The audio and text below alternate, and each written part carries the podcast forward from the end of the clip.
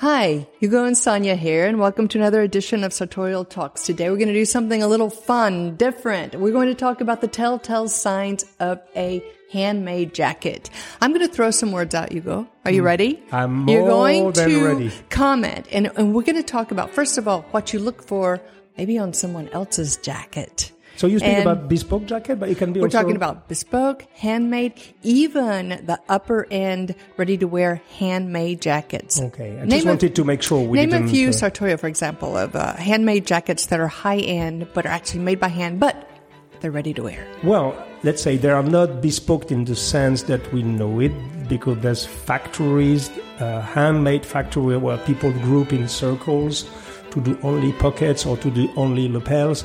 So, of course, the big league of these handmade suits, even if they are not strictly bespoke, are Cesare Attolini, probably one of the most beautiful suits on earth, Kiton, whose founder just passed away a few months, so we just pay homage to Mr. Ciro Paone, somebody very important in our trade. And then we have a little notch under, but still good quality, where Isaia, Gianluca Isaia in Napoli. Actually, those three are in Naples, actually. We have Sant'Andrea Milano, which factory is in Fano on the Adriatic coast of Italy. We have Belvest also in the Venetian region. So we have a few. Here and there, people who are doing handmade suits. We could call them tailors. Well, we call them actually Sartoria. Sewing.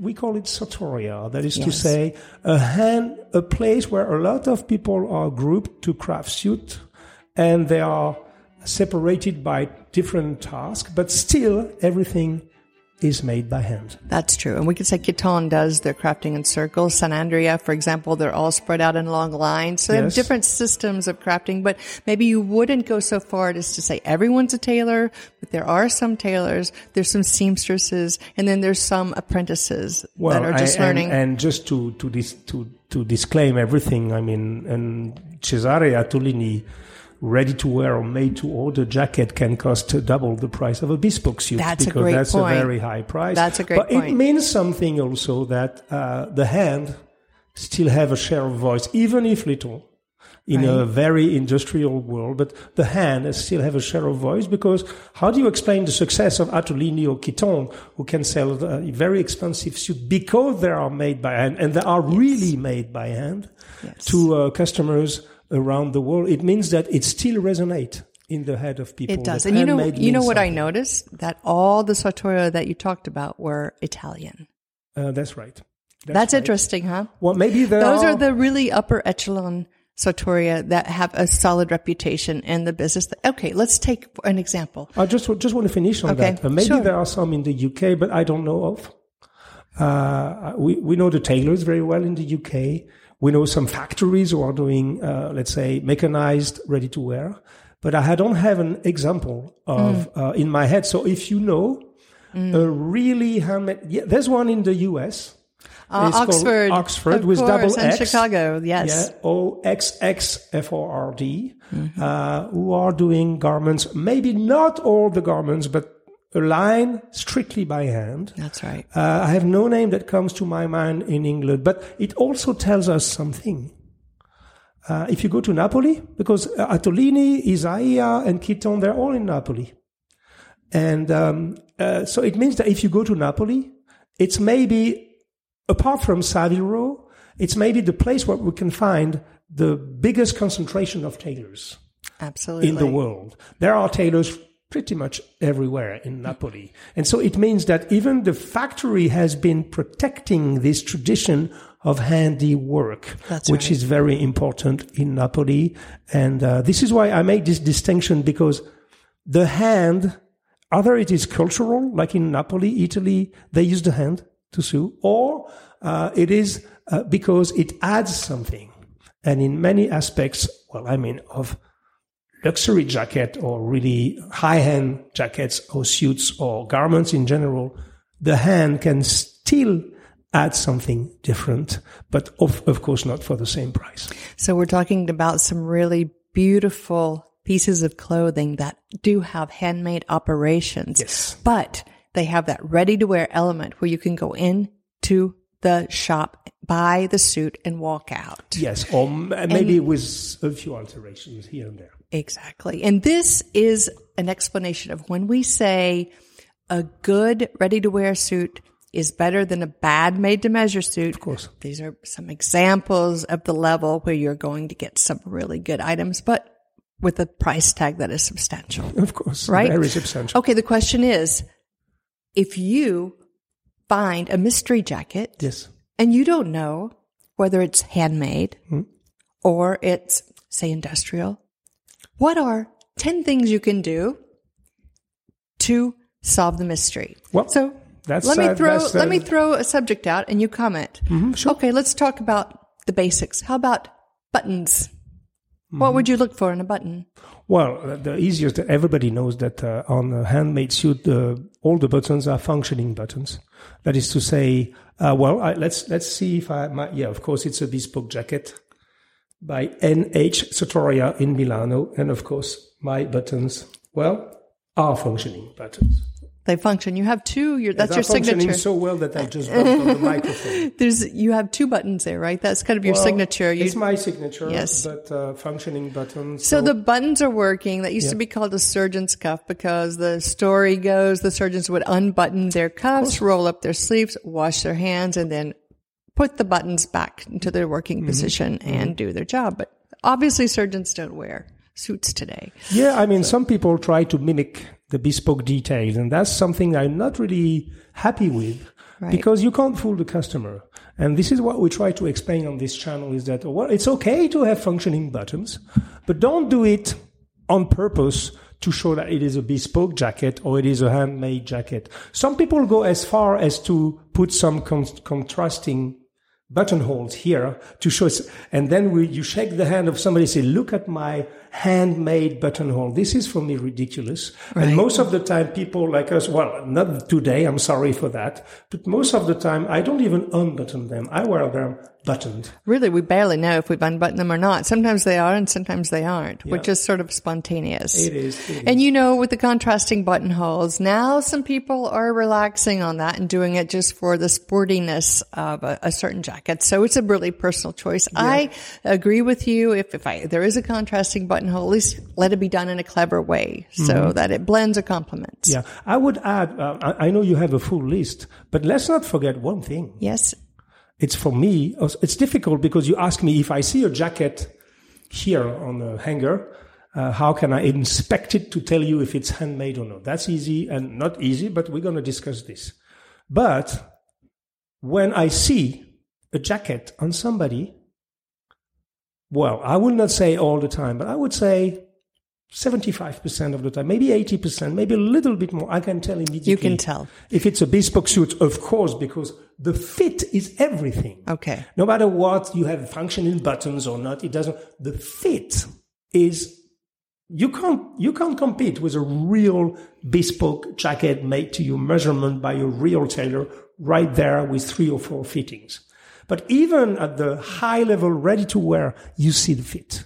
You do. Immediately. It's different. Only it will take you a few years to train your eye, but you see it. And that's for me the main thing, is that with the hand, you can shape a jacket so that it really, really goes well on the body. And even if it's not exactly your size, the fact that it is crafted by hand and the curves are made with an iron by hand and they use real horsehair inside, real, even the pieces of canvassing as made by hand makes the whole difference, is that the garment is living with you. Literally. I'm sorry I was a little bit poetic. No, that's right. Even if it's a deconstructed jacket and there's not so much canvas inside the jacket that's molding to the body. Yes. You still have the canvas inside the lapel and a few details of the way the jacket's sewn together, the type of quality of the fabric that makes that fit. Absolutely. Sort of conform to the body. Absolutely. Yeah. So we're talking about buttons. Okay. And you said, if I could walk up to someone, I can 75% of the time tell whether he or she's wearing a bespoke suit. Yes. Or not. Or a handmade suit or not. Do you remember what the tailors do to determine whether the suit someone's look someone's wearing is handmade or not. They look at a certain thing. Well, they can look under the lapel. Well, they wouldn't do that in public, though. Oh, that's right. So they look at the buttonhole. Exactly. Yeah. And I've heard this from a couple of tailors. They'll look directly at the buttonhole. Okay, we're not tailors. I'm sure I can't understand that buttonhole like a tailor would. But he'll look directly at the buttonhole on the lapel to see if it's sewn well, if it's clean, if it's not a disaster. And that little buttonhole will tell a lot about the entire jacket. Yeah, the only problem that is today, it tells for sure, you can tell, if the buttonhole has been made by hand. Yes. It doesn't tell if the jacket has been made by hand, but at least you're sure. Well, I would say most of the time is a buttonhole is made by hand, it means it's a handmade jacket. This is what but I not all the time, because now people try to mimic, and some people like to take industrial stuff and bring it to an alteration tailor and just have to change the buttonhole. After all, no problem. People can do what they want. Well, yeah, but that's an exception rather than Milanese buttonhole like that is beautiful. That is a beautiful Milanese buttonhole. That's true. Even a well-sewn buttonhole that's not Milanese is beautiful too. And we talk about Milanese. Let's continue, darling. Okay, so let's stay around this lapel area. So far, we've covered 2 out of 10 items, right? Mm-hmm. Stay around the lapel area. Okay, what can you look at on the lapel? And this time you may have to touch the jacket to tell whether it's bespoke, handmade, or not. We'll be back after a quick break. Hey, Drew Boa here, host of Husband Material, the weekly podcast where I help men outgrow pornography. Why? So you can change your brain, heal your heart, and save your relationship without fighting a frustrating, exhausting battle. Find Husband Material wherever you get your podcasts, or go to husbandmaterial.com.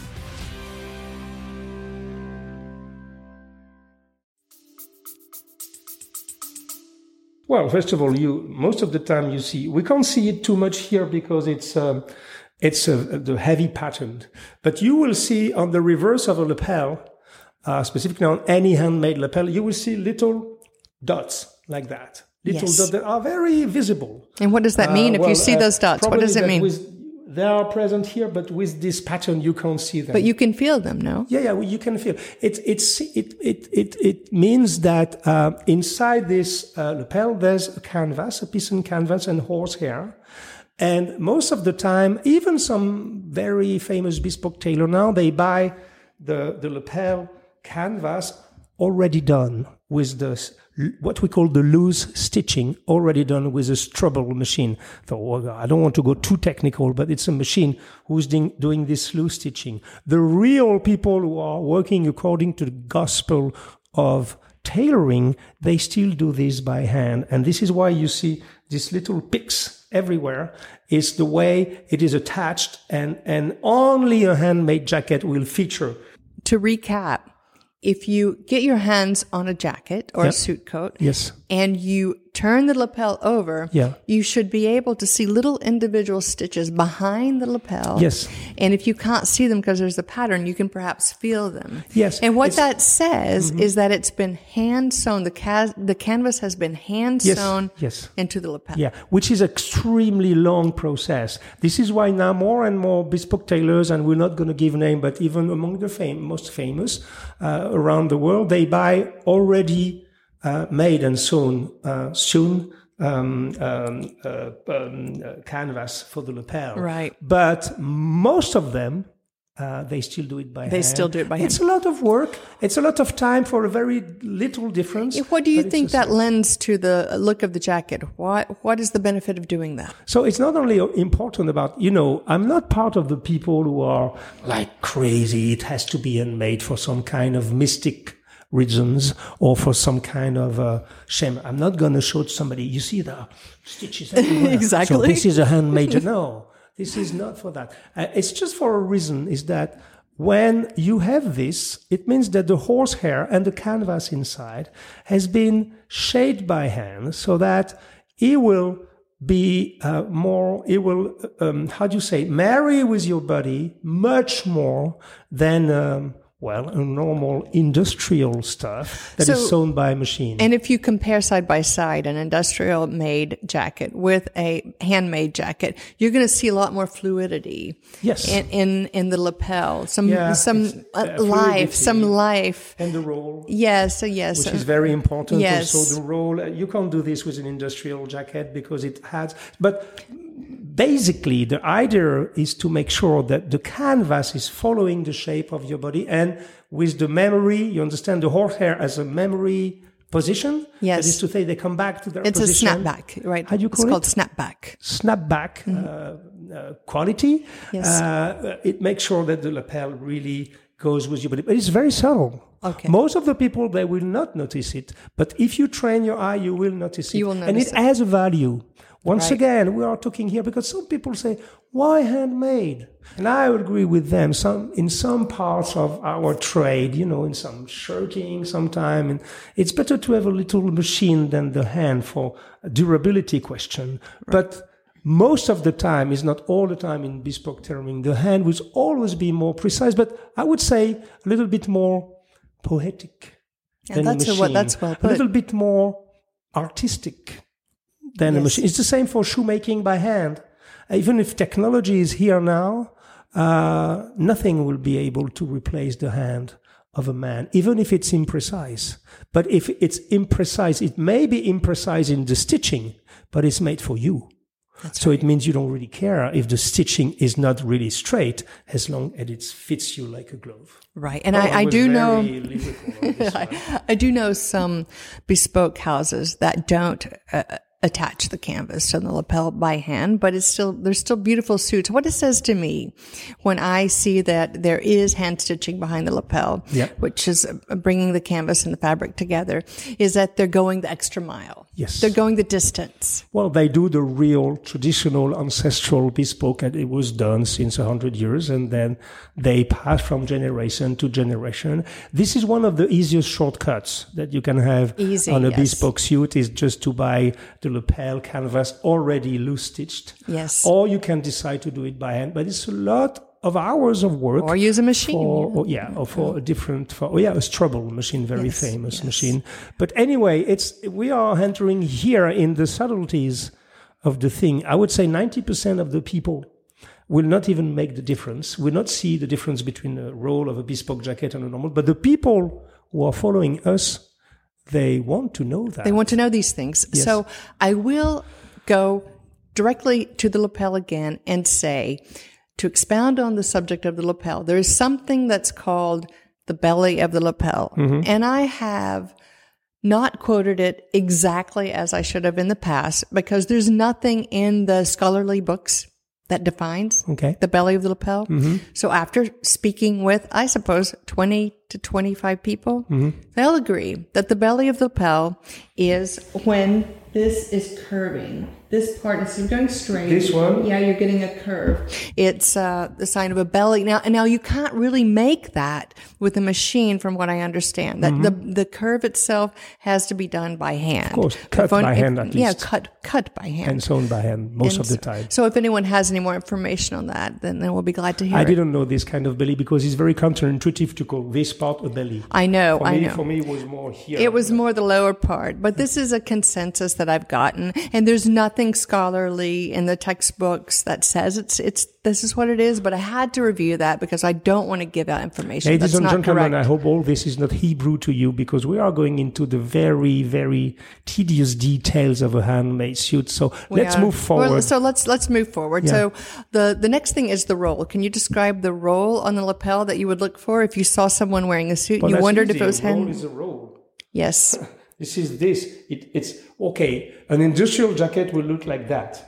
It's going to be flat. Okay. Good made-to-measure jacket can go like that, and a real bespoke will do like that. Natural. Yes. Look for some kind of roll, whether it's small or large. But look at this one. For example, this is a 3-roll 2 jacket, so it's even more important because there's a hidden button in the jacket. You see, this button is in the roll, what we call the roll. And you can see it's very natural. You know, it's not too straight like that. It's really natural. That's the roll. And you can only have this because the tailor will work. Everybody thinks that a tailor's most important tools are the shears, the scissors, and the needle and the thread. Well, not exactly. I think the most important tool of a tailor is this extremely heavy hot iron, which is in steel or so in cast iron. It's very heavy. Many tailors have problems of tendonitis because it's super heavy. Mm. And the steam they use, and this is what creates the roll. And the body itself, putting it into action. Exactly. Right? Forming it with the hands. You are forming the jacket mostly with an iron and steam, which sounds a little bit prehistorical to our ears in 2022, but that's the truth, and that's the beauty of it. Okay, traveling up the lapel, we have the notch. Yes. Which you have the lapel, the notch, and the collar above it. Yep. Right? And one thing that I always look at on someone that's wearing a suit, if they ask me, do you know where my suit's from? I'll look at the notch, and I'll see how sophisticated the notch itself is. Sometimes it looks like my brother or sister could have just cut the notch out and sewn it together. And you get a sense of quality or no quality. In yours, there's a specific thing I'm looking at in your notch. Mm-hmm. I see that the bottom part of the notch is rounded. A little bit rounded. And when you see that, it's almost always indicative of some handwork in the jacket. So to make sure I understand, it's not always that it's rounded, but it's not totally square. It has a little bit of personality. Yes, any edges that are rounded is a good indication of handmade items. If you look at your cuff, for example, on your jacket, yours is squared? Yours is squared. Well, not really. Are both of them squared? It's a little bit rounded. Okay, it's also a little rounded. Mm-hmm. And I could show a picture, or you can look yourself for the bottom part of your jacket. Mm-hmm. Oh, I can stand up. You explain. I will talk.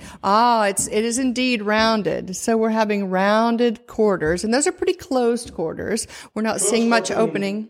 Closed quarter means this. Open quarter means when it's like that, it's more open. Yes, when it's like this. Yeah. Right. So you, of course, see the rounded corners. So it's another indication that there's some handwork there. And I really like that one because it's easy.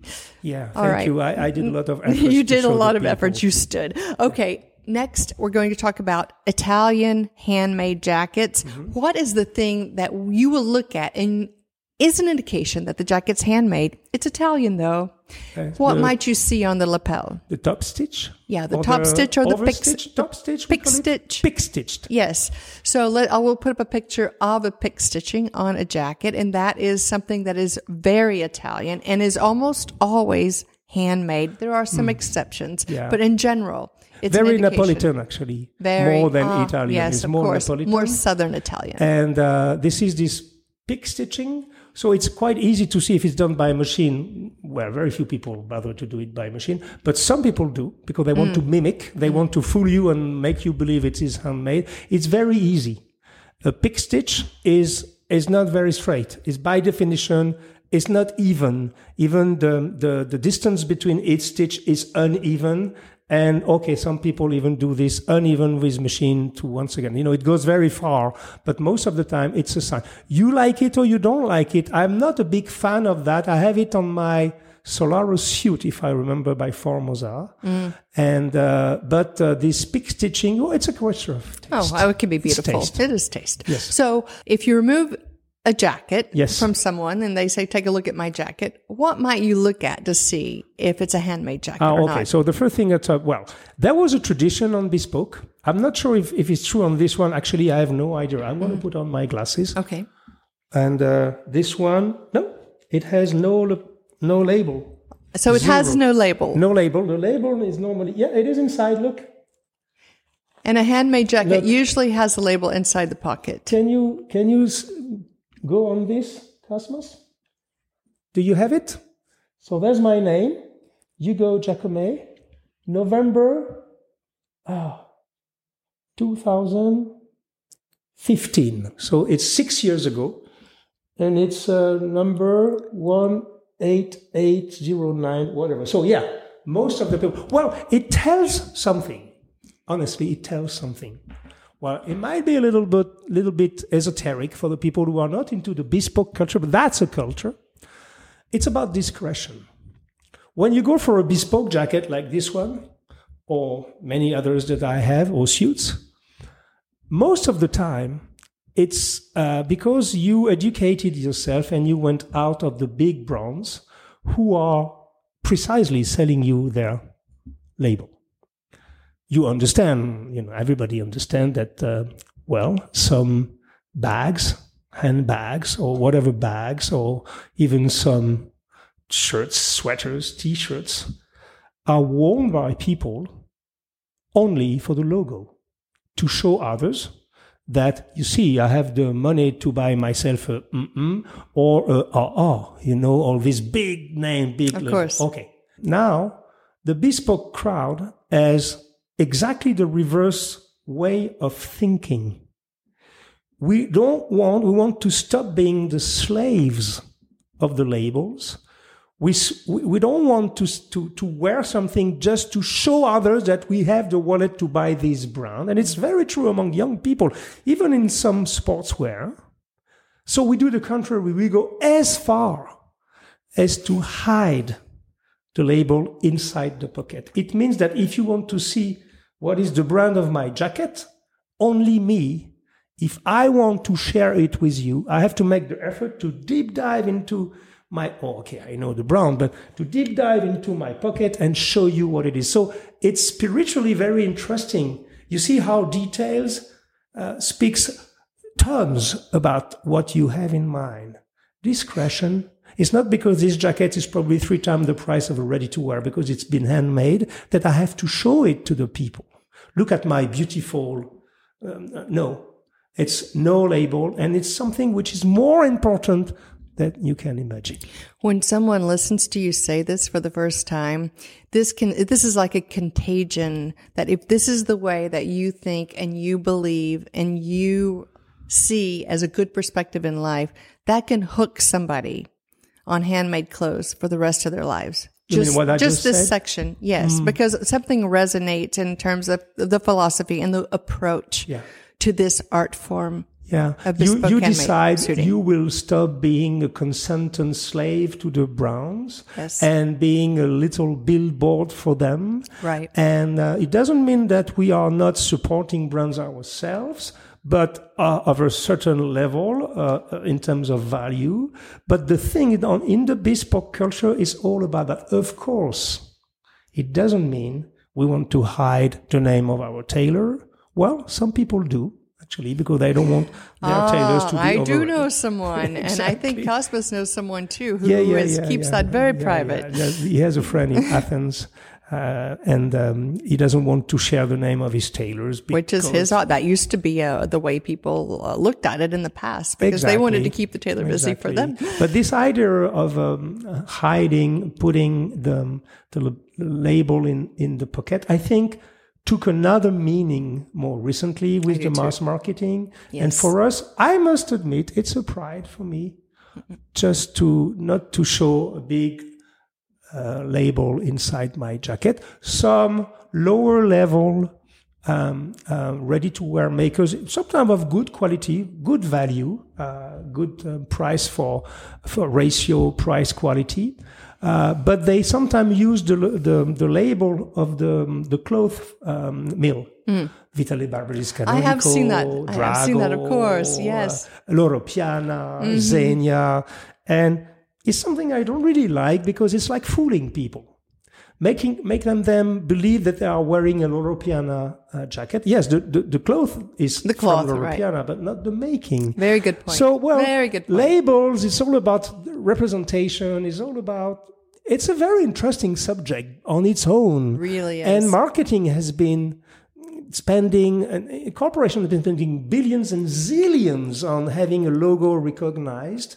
The bespoke attitude and the bespoke crowd, we have the reversed idea is that please stop being the slave of brand and don't show your brand. If somebody wants to know, you have to deep dive in your pocket and share with him not only the name, but also the date.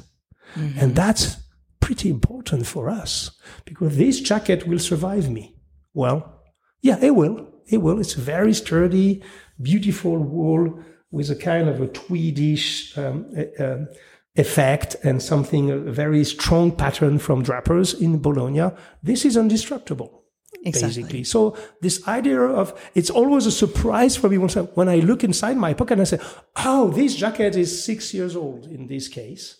But I have jackets sometimes I wear. So I don't remember when I did this. And I look at it as 2011, for example, 10 years ago. That's a satisfaction for me when I think that, oh yeah, I'm wearing this jacket since 10 years. I didn't notice it. Very nice. Let's move to canvassing. Yes. Okay. Canvassing is often described as the guts of a jacket. Because it is. Yeah. And it's a material of sort of a muslin mixed with the horsehair, mixed with cotton wadding also, which isn't the canvassing, was the padding. Yeah. And because, so, yeah, this is padding. So I'm going to ask you, if you had a jacket in your hand, do you think you could determine whether there's canvas inside the jacket or not? Easy. Can you explain to people how to do that? Everybody knows that. I mean, most of people know that. Okay, well, the canvas, well, there are three kinds of jackets. You have the fused jacket, the half canvas jacket, and the full canvas jacket. It's very easy. Fuse, it tells what it tells. It's glue, basically. So you have your fabric, and then inside you have a canvas, but it's glued. We call it thermocollé in French.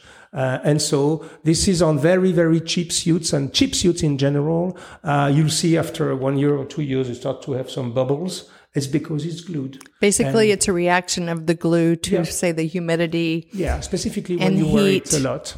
I think people can notice this rippling that takes place when there is a waving and rippling. So that's a fused suit. Well, fortunately, I have the impression, but I'm not sure. Of course, if you go to $50 suits, brand new, it is fused.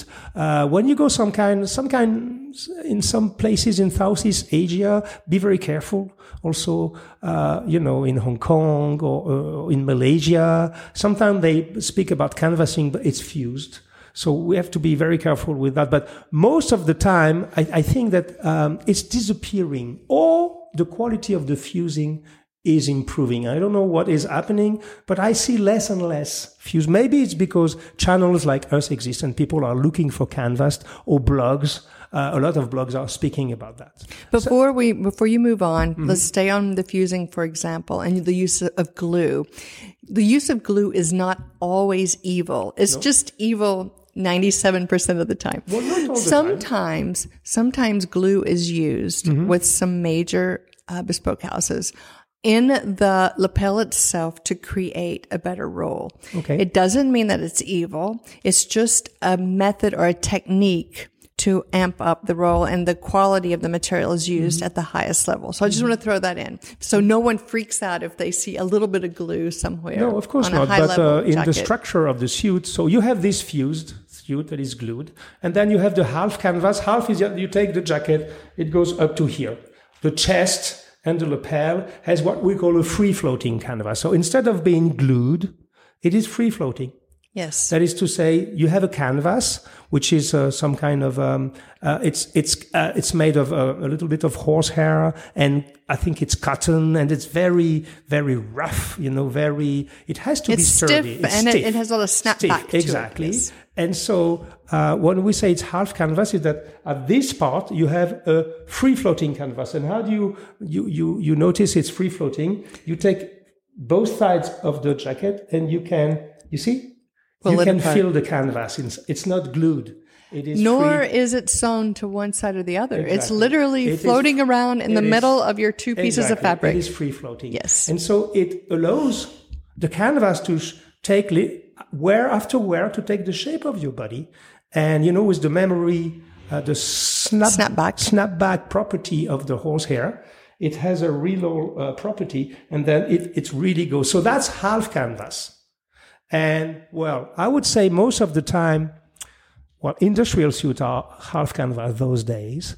It's rarer to find fully canvas suit. Fully canvas, it says it's the same thing up to the bottom of the whole jacket. Which just means the guts or the free-floating piece of cloth that's sandwiched in between the two pieces of fabric on your jacket. Yep. It's going all the way down to the bottom of the coat. So once again, I don't want people to become totally obsessed with canvas, half canvas, full canvas. Sometimes people just mix a little bit things. Well, yes, it is better to have at least a half canvas jacket. If you go bespoke or handmade, normally a handmade suit will have full canvassing all the time. What will be the advantage of doing everything by hand and don't do a full canvas? Only if you live in a tropical climate or someplace that's really hot. Of course. Yeah. But what I want to say is that, now, I don't know if there's a sartorial movement. We believe there is. Our niche is growing little by little.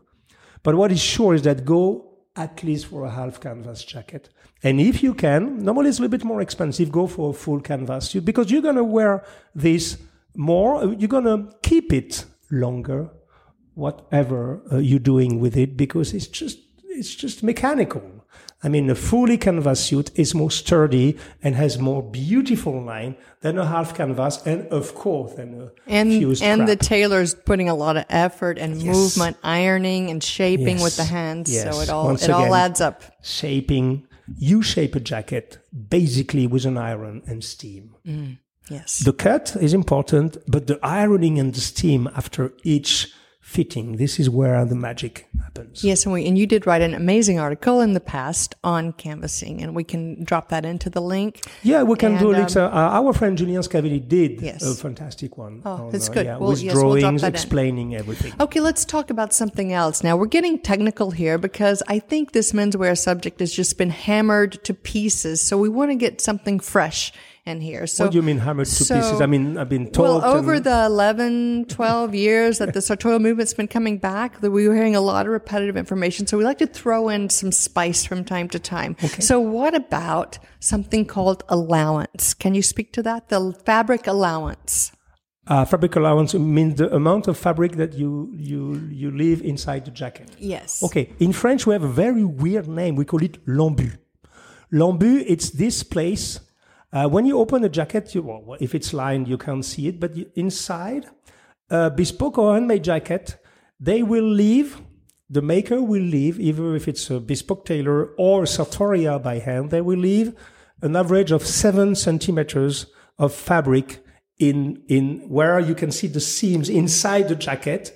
As normally you see a little line like that, and there's around 7 centimeters. 7 centimeters is a lot. We pulled out one of your jackets today. Yes. It was a gray jacket, I think, Holland cherry fabric. Mm-hmm. And we flipped the gray jacket over, and when we pressed the material down, we could see the fabric allowance. And that's for if you gain weight, you can use that extra fabric to widen the jacket out. And if you lose weight, of course, you can pull it back in. Exactly. And only bespoke or handmade operation keep these 7 centimeters inside, because 7 centimeters all the way down to the jacket and on every part, it's a lot of fabric at the end. Yeah, and it's 7 centimeters if you add it all up, right? It's not like one seam with 7 centimeters.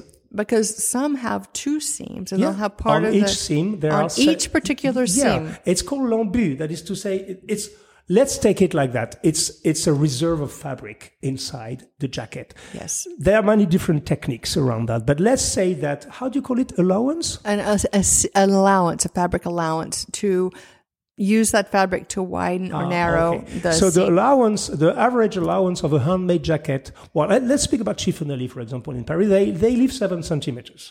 So I don't know what 7 centimeters is in inches. I'm still struggling with the inches. 7 centimeters would be this. Yes, and that's that looks like 2 inches to me. 2 inches, something like that. And so, of course, it's easy to understand. High-level handmade makers, they can leave this because they know that, and listen to that. It's interesting if you connect the dots. Okay, why do they leave some fabric inside? Because they want your garment to be more durable. What do you do with a ready-to-wear jacket who only not even have 1 centimeter of fabric? Because when you craft industrial jacket, you want to make as much savings as you can. That's as an industrial. Exactly. So you want to buy the least amount. A guy who is making, 500,000 meters of suits, he used 500,000 meters of fabric to make suits. Believe me, 7 centimeters on inside the jacket, it's a lot. At the end of the year, it's probably hundreds and hundreds and even thousands of meters. Good point. So it's about wasting. It's about not wasting, and it's about making some savings. But a tailor will on purpose leave more. And when you really think about it, they're almost killing their own business, because it means that you can put on 10 pounds, 15 pounds, or you can lose 10 pounds, 15 pounds, and still the tailor will reshape the jacket to you. If you are ready to wear, you have to throw it away. Yes. Or to give it to somebody, or to wait until your next diet so that you can come back to your size. And but with a bespoke tailor and a handmade jacket, you have this liberty. Of course, you pay more at the beginning, but if you lose 100 pounds, that's another subject. But over the span of a lifetime, I think it's normal to be up 20 pounds, down 20 pounds, more or less. And with a handmade suit, of course, you invest more, but it's an investment for life, because you're going to be able to reshape your jacket, right? Depending on your weight. I guess you could open up your jacket, look inside your jacket, and look at the lining and see along the seam if there is extra fabric on each side. Yeah. That's something you can do just with your eyes. Yeah, of course. Yes. You open your jacket and it's easier. Leave your jacket open. I do see that, of course. It's jacket. It's too difficult. Open your jacket. And so I wrote this one, actually. There's two more items. This is the finishing of the jacket. It's another thing you can look at. It's more of a perceptive thing. If you look inside your jacket, you look at the finishing. This is a woman's jacket, so mine is not as refined as yours at all. But this type of finishing is very indicative of a handmade suit. Mm-hmm. With actually, what is interesting, look, I don't know if you can... You can You can see directly the canvassing here on this one. You see that? I see that. This is crazy, and you can see it is handmade. You can see the stitching. Look at that. Pocket. It is. You can see the guts, literally, and that's a beautiful. Look at that. That's fantastic. You see? So look, you can literally see the guts. Okay, that's beautiful canvassing. You can and you can see the padding and the wax here. You call it wax? I just call it the wadding. The wadding. So you can see canvassing and the wadding, and it's very interesting, and it goes back into place. Very well done. So it's another thing you can do to know if it's handmade suit or not. Look at the fabric finish, or the finishing we call. That's just the fine detail work that's done inside the jacket, and that's going to say a lot. Yeah, given the fact, having in mind that some industrial try to mimic this and to do some kind of... Most of the time, the industrial jacket, I don't think they're going to that. They go too far, and they use contrasting stitching to make people some strange things. So you can it's kind of interesting. If it's too neat, it's not bespoke probably. But look at that! I do it again. Yeah, do it again. Look at that! If you want to see, look at that. You can see the guts of the jacket here. And some people would say, "Oh my God, that's a bad quality." No, on the contrary, it means. Look, when I do this, it goes back in place by itself. That means this is great, great canvassing. Yes, and not all upper-level jackets will allow you to see that, but that kind of work will be inside the jacket. Exactly. Last area, and then we wrap up this talk. Sure. What about the shoulder? What do you notice in a shoulder that tells you whether the suit is a handmade suit or not? Well, the shoulder is probably one of the most essential part of a jacket. And this is where you can notice the quality of a jacket. First of all, it has to be a natural. I don't know if mine is natural because I lost a little bit of weight recently, but this is kind of a natural. Yes. The line is very natural. If it starts to go like that, it's not a good sign. That's the rumpled cloth on top. It has to be natural. And then after it depends, this is a Milanese jacket, so there's a little bit of padding. It's a conrolino. I think there's a rope actually inside. This one also is light, but still a little bit of a roping. And in Naples, of course, they do this su camicia. That is to say, instead of going above, it's going under. But these are the jacket's sewn like a shirt. Exactly. So but you natural is the word for it. You look at the shoulders, and if you see this is very subjective. If you see some magic going on in the shoulders, it's probably involving some kind of handmade work. But if you just see a flat shoulder with no distinction. Mm-hmm. And it's a perceptive thing. If there's something lacking in that shoulder, it's just another indicator. Yeah. Finally, something that you can actually measure. It's our last point on determining whether a jacket's handmade or not. Mm-hmm. And that is the size of the armhole. Yeah. Probably the best thing you can look at right away to know whether a jacket's handmade or not. Yeah, but for that, you will have maybe to try on the jacket to see if the armhole is high or low. Good point. That's very important. So, you can't see it with your own eyes. But if you see somebody's wearing a jacket, the armhole, which is high, we told this many, many times, but it's good to refresh on that. This is so important. Very important. This one has a high armhole. That is to say, it's smaller. The armhole is smaller. It's the hole where this is attached to the suit. And it's high because if it were lower, I would do this and my jacket would do that. Would move up and down. So we can say the armhole is literally the hole where your armpit is. Yes. And so one thing you can do, as you said, put on the jacket and lift your arm up. Yeah. I have a very high armhole on this Delcore jacket. Me too. So when I lift my arm up, my whole jacket is not shifting up and down. If I had a big armhole here, for example, I'll attach it to here, my whole jacket would come up.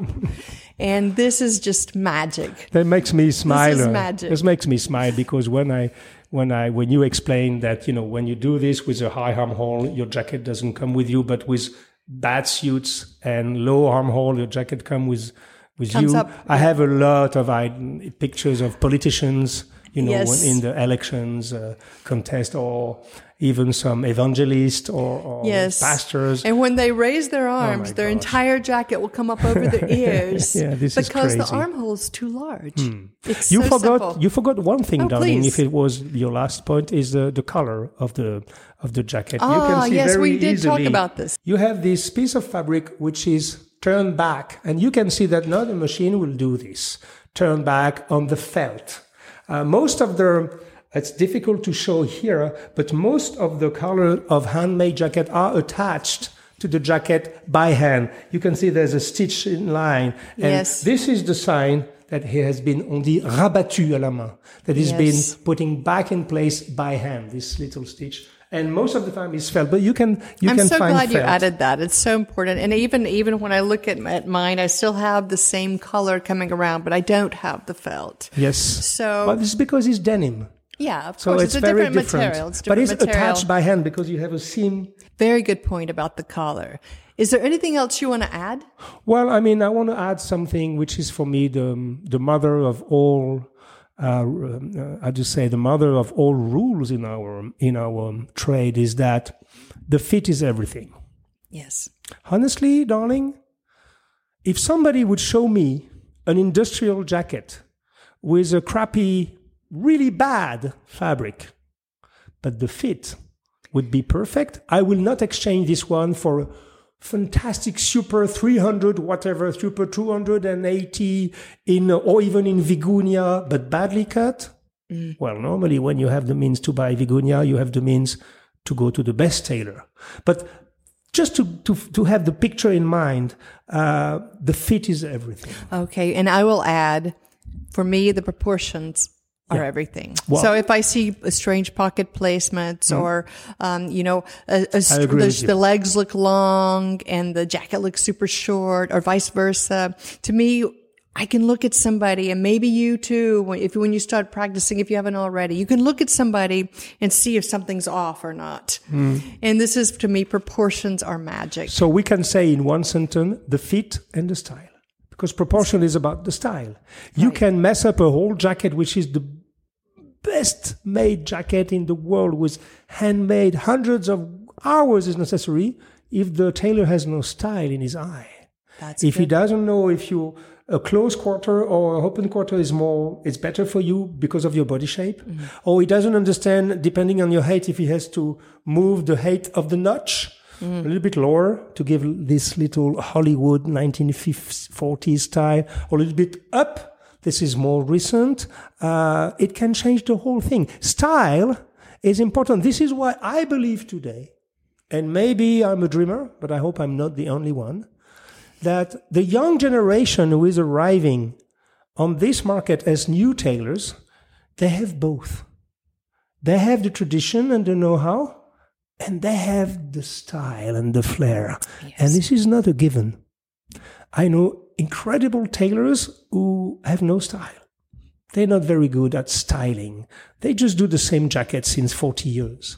And then I know tailors who are maybe less advanced technically, but they still do a good job by hand, but they have flair and they have style. Okay, we know Lorenzo Cifonelli is probably the good example. He's in his early 50s, and he has both.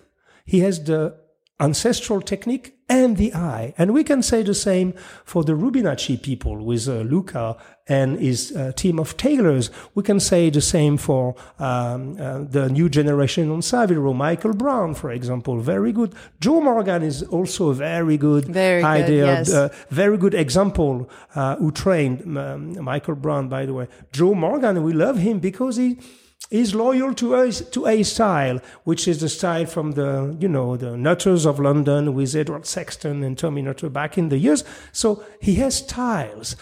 So if you go to a tailor, ask for style. That's a great point. And even I think about Gigi Delcore, who is passed now, and how he took the suiting for a woman, which was at a time when not a lot of tailors were doing that, or are doing it now. And he created a magical suit for me with great proportions because he had that connection with his clients, and he had the flair.